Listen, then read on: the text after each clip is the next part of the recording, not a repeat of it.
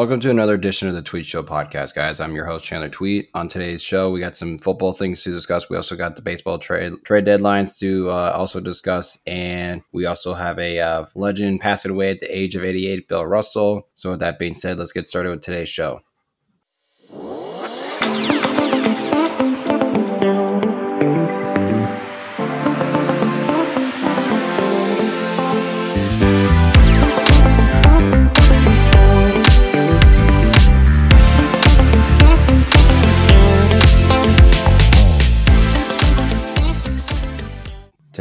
Is officially August. It's August 2nd of 2022. And you know what that means? Since it's August, football is officially back. We got football this month and we got like the NFL preseason, even though a lot of people don't really watch it. They just want to see their team, how their team looks like the first two games.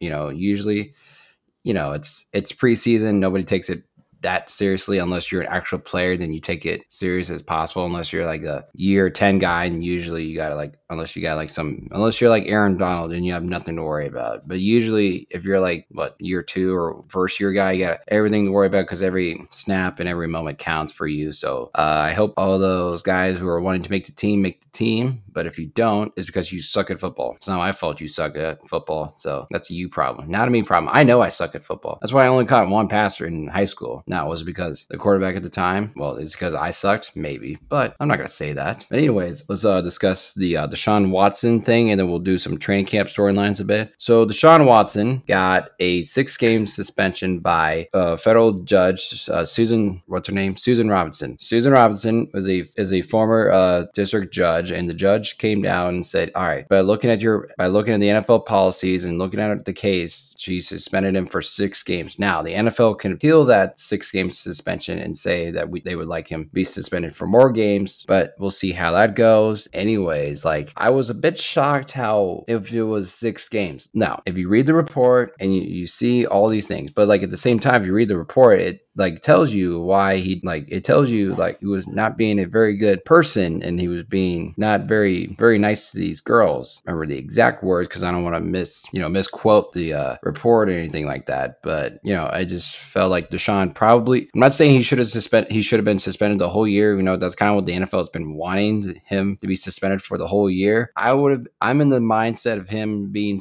more suspended between 8 to 10 games for sure because obviously there was 24 girls that allegedly said that he was being a pervert. Now, I was a was a believer at first, saying, "Well, these are probably just fake allegations. I'm sure he'll be back. But obviously, he didn't play at all during when he was with the Houston Texans. And then the story kind of got bigger and worse and worse and worse. And now we're here on August 2nd, where we finally know when Deshaun Watson can potentially come back. Now, the NFL obviously has until this coming Thursday to, like I said, to reappeal this and say, hey, we want Deshaun to be suspended for 10 games, for example. And now, then I don't know. Like I said, I'm not a lawyer. I'm not like the NFL experts on how this works out. I'm not like Adam Schefter. I'm sure he would know more information about this. So it's going to be very interesting for sure and how this whole thing works out because it's it's Wednesday or no, it's Tuesday today. So obviously they have two more days to uh, decide if they want to uh, appeal the suspension or not. If they want to suspend him more with more games, and obviously there was also kind of a weird thing because they didn't find him. The judge didn't find him at all. I was a bit shocked about, if I'm being completely honest. I'm like, you didn't find him one bit. Like you could have find him a little bit. I mean, you're not gonna find him at all. So I was a bit shocked by that. And anyways, like I probably I do believe he's a pervert, and that's just me if I was a teammate of his, I'd be a bit,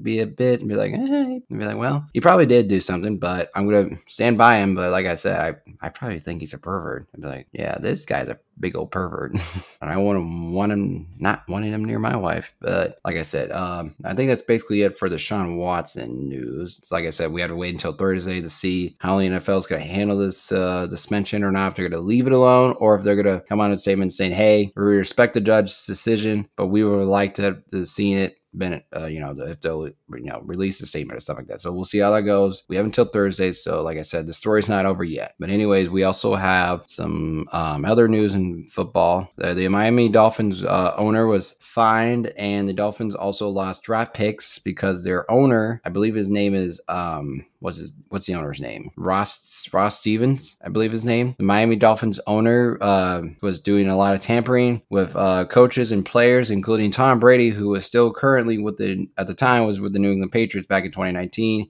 he was being in contact with. So obviously, Tom Brady was being contacted by the Miami Dolphins and Stephen Ross about potentially joining the Miami Dolphins once he's done with New England. And it was kind of like weird because I think Adam, I saw in the tweet during Adam Schefter tweeted about saying like, you know, Ross, Stephen Ross, uh, in contact with either I don't know if it was actually Tom Brady or not, but he was in contact with Tom Brady's like entourage and saying, hey, can we uh, can we get Tom to come talk to us on my yacht? And then they also were in trying to get Sean Payton at the same time to be their head coach if Tom Brady was going to come to Miami. And obviously, neither of those things happened because because neither one didn't want to go there. I'm guessing. I'm not too for I'm not too for sure about this whole Tom Brady thing wanting to join the Miami Dolphins story. So I don't know why he would like I, I heard in a report a bit that he was gonna get like if he joined and he retired he would get a partially own he would partially own the Miami Dolphins but like why would I don't know why he would want to own the Miami Dolphins. So, like I said, it's kind of a unique story. I don't know what else to make of it besides Tom Brady almost becoming a Miami Dolphins, I guess. But uh, let's see, what is it?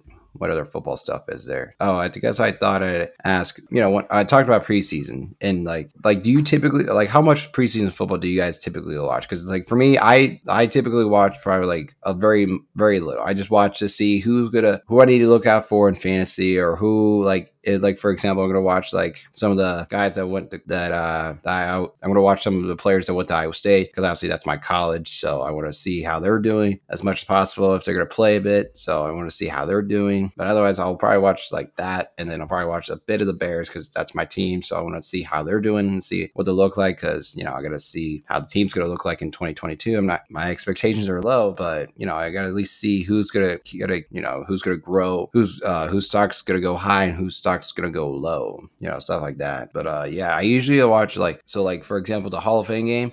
I'll probably watch like the first two quarters ish. I'll just be like, oh, this is happening. I'll probably because like what Trevor Lawrence and uh uh what's his name that Travis Etienne too aren't gonna play in the game, and I don't know who on the Raiders isn't gonna play yet, but they uh, Doug Pederson already said that um that Trevor and Travis aren't gonna play, so we'll see on the Raiders. I'm gonna guess it's probably the same thing that Derek Carr nor Davante Adams will play either. Like I said, I only watch I'll probably watch a little bit because I'll be on vacation, and you know the I'll, they'll have it on TV. So, I mean, I'll probably just glance at it and watch and then probably go do something else. But, anyways, uh, let's move on here to baseball. So, we got some big trades happening in baseball today. Uh, there's Juan Soto got traded from the Washington Nationals to now he's a San Diego Padre in one of the bigger deals in baseball history. And I, like I said, I'm not too familiar. I'm, I'm like trying to think, I'm like, is this really one of the bigger ones? There are so many players from San Diego I didn't really know about, but I'm sure they're really good, talented players that are going in Washington. And like the crazy thing is, is like Washington, like national, the Nats were like World Series champs like three years ago, and they had like a remarkable run in the playoffs. Obviously, I'm just a bit surprised that they're already kind of giving up on their team. Obviously, they traded Max Scherzer and Trea Turner last last trade deadlines, I believe, to the Dodgers, and now obviously Max is now a New York Mets. But like I said, it's kind of it's kind of weird how the Nats were 23 years ago. They were like the World Series champs, and obviously they can never take that away from them. But like like what happened? Like I'm just always confused on how baseball teams always like why can't there be like more consistency from teams that, you know, always win these championships? Like how we always saw Tom Brady always win consistently, you know, win six out of his seven with New England and, and always being in the Super Bowl. You know, it's just kind of like why can't we see that more can be consistent? Obviously we saw that a bit with the New York Giants here recently, or not the Giants, the San Francisco Giants, not the New York Giants. That's that's a football team. But no, uh, like I said, the San Francisco Giants where they won like almost every other year in that three out of five years span, but like the New York Yankee, the New York Yankees, like for example, like won four out of five in the early 2000s and late 90s. So I mean, it's like I don't know, just you know, you I know I understand baseball's a whole different ball game and stuff like that, payrolls and uh, teams and you know the stuff like that. And you know, you know, if you're like, oh, who's that one guy who's on the Rangers, who's on the Dodgers? Is it Cody? Is it Cody Bellinger? Is he on the Rangers now? Because he's he's getting paid a lot of money. So I mean, if you're a good player, you just want to get, you just want to find the most, you just want to find a team that paid the most money. That's why it's like, well, that's why they can't really keep it together. So I mean, the Dodgers won it in 2020, and then obviously they didn't win it in this past season because they lost to the Braves, and now the Braves are World Series champs, and so they're trying to uh, repeat as champs. So we'll see how that goes. But now I'm expecting like a subway series between New York and the Mets. So we'll see how that series goes. Even though they had there that series last time we had that series was like er, 2001 or 2002, I believe. I'm not too I'm not too familiar with that series. I just saw in the Derek Jeter documentary. You know, it's kind of been good. I'm not gonna lie.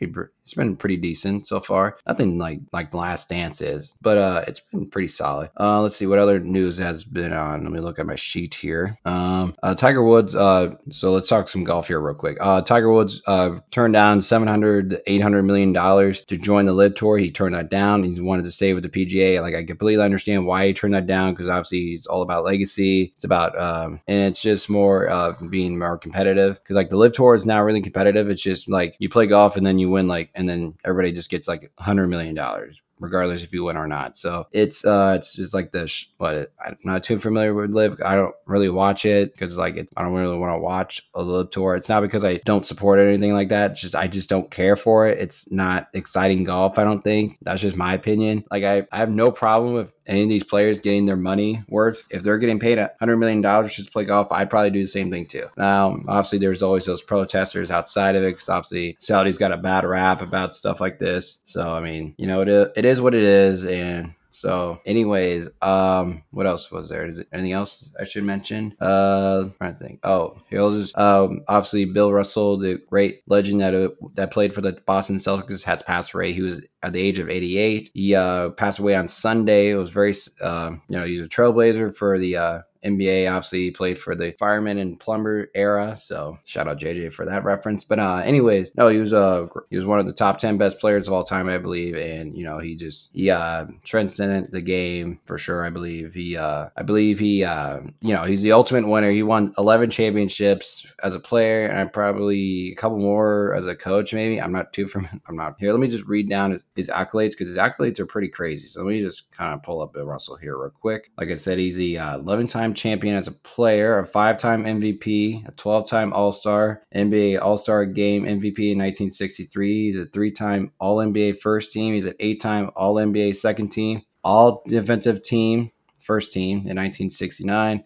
He's a four-time NBA rebounding champion. He is a uh, NBA Lifetime Achievement Award winner. He's on the 25th 35 and 50 and 75 anniversary teams. His jersey was retired with Boston Celtics. He's a two time NCAA basketball champion at the University of San Francisco. He's also the uh, outstanding He's most he's the uh, MVP of that of the NCAA tournament. He was also the uh, UPI College Player of the Year. He was a Harlem Player of the Year. Uh, he was a two-time consecutive first-team All-American in college. He was the WCCW Player of the Year. He was a three-time first-team All-WAC WCC player. Whose jersey is also retired in San Francisco, and he won the uh, Medal of Freedom in 2011. And he also won two titles in 1968 and 1969 as a coach. He scored 14,000 points, 21, uh, 21 rebounds, and he got four assists. Uh, his uh, coaching record was 341 wins and 20 and 290